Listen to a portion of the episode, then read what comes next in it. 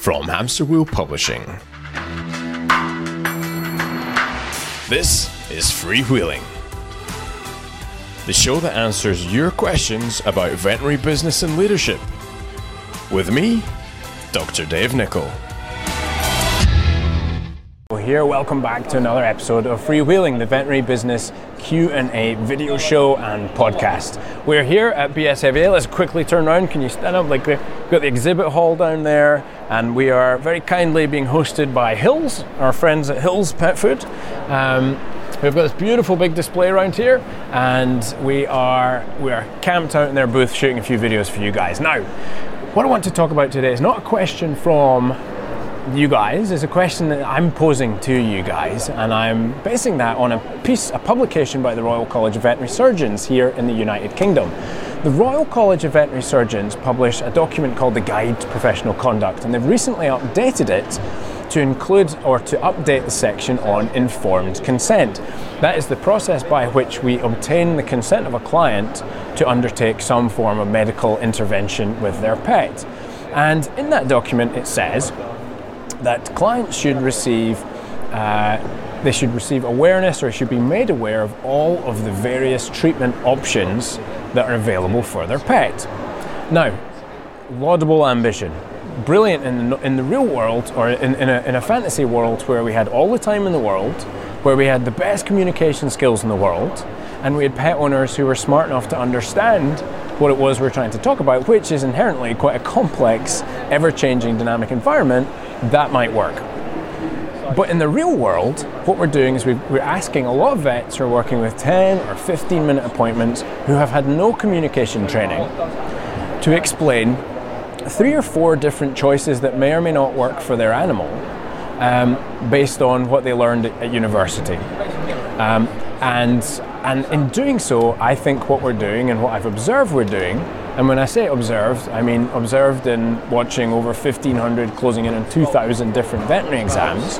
What we are not just enabling, but we're asking our people to do so that they meet this guide to professional conduct and they don't get in trouble is to willingly and knowingly overwhelm clients with poor, poorly presented information and that leads to decision paralysis. And that leads to things like walkouts from the exam room, leads to miscommunications, leads to unhappy clients, leads to unhappy vets. And, and the process also does another thing. It means that vets, and because of our poor communication or a lack of communication training, I should say, because it's not willful poor communication, it's just we don't know better. What we wind up doing is we offer three options, typically or, or, more. And we say option A has this advantage, this risk, and this price. Option B has this advantage, this risk, and this price. And option C has this advantage, this risk, and this price. And in doing that, we are talking about inherently complex, dynamic medical things that are really hard to explain in a 10 or 15 minute like consultation appointment. So we overwhelm the client, and the clients make decisions based on either cost or in a lot of cases they don't make a decision at all.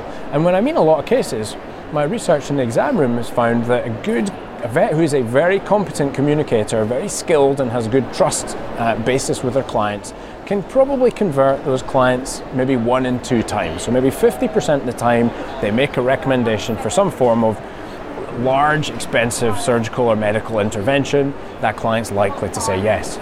But if you're a poor communicator, or inexperienced or uh, you know you don't have the sort of grasp or, or, the relationship basis with the clients that can be as low as 10% so one in 10 animals actually gets the treatment that they actually need in order to get better to heal. And so i think what we ought to be doing when we're talking about professional conduct our professional conduct should be about getting animals the treatment and the medicines that they require in order to heal to get better and that should take account of best practice communication methods.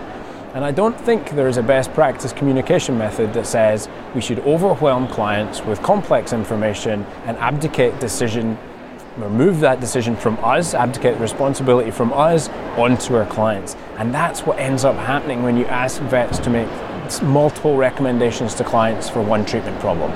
Here's an alternate view and way of looking at it you have a single animal with its own unique set of circumstances, physiological, uh, emotional, um, things happening in there.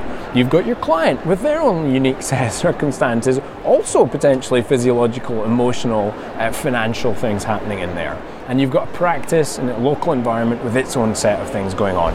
That is a lot of moving parts. In my view, you should be free to make the best recommendation that that animal needs in that moment. And that will be that will vary not based necessarily on evidence-based medicine, but on evidence-based of what the client can afford, the client can handle, the client emotionally, the client can handle physically, and the same thing goes for that animal. You should be able to make a single best recommendation that you think is the best, knowing that client as you do. And you're the only person that can do that. If you do that, you don't overwhelm. Uh, and if you don't overwhelm, you're more likely to get an answer in the positive from the client. Now, I'm assuming we behave ethically the Guide to Professional Conduct kind of covers that already, so I don't think we need to add that in as a subclause here and, and instruct us to do more. The other thing is that in, in, in basically in allowing clients to make that decision, we're not removing choice. We're just saying we're not packaging up everything in one bundle and ramming it down people's throats. We're not showing up and throwing up in the exam room and overwhelming. If that client cannot afford or cannot commit emotionally, mentally, physically to that course of action, that's completely fine. Then you should go to plan B or plan C or whatever plan is appropriate for that animal. But that's a part of the conversation you move to next. Inherently, there cannot be three optimum treatment options for one animal. That just doesn't make sense, and it's not borne out by effective communication in the exam room.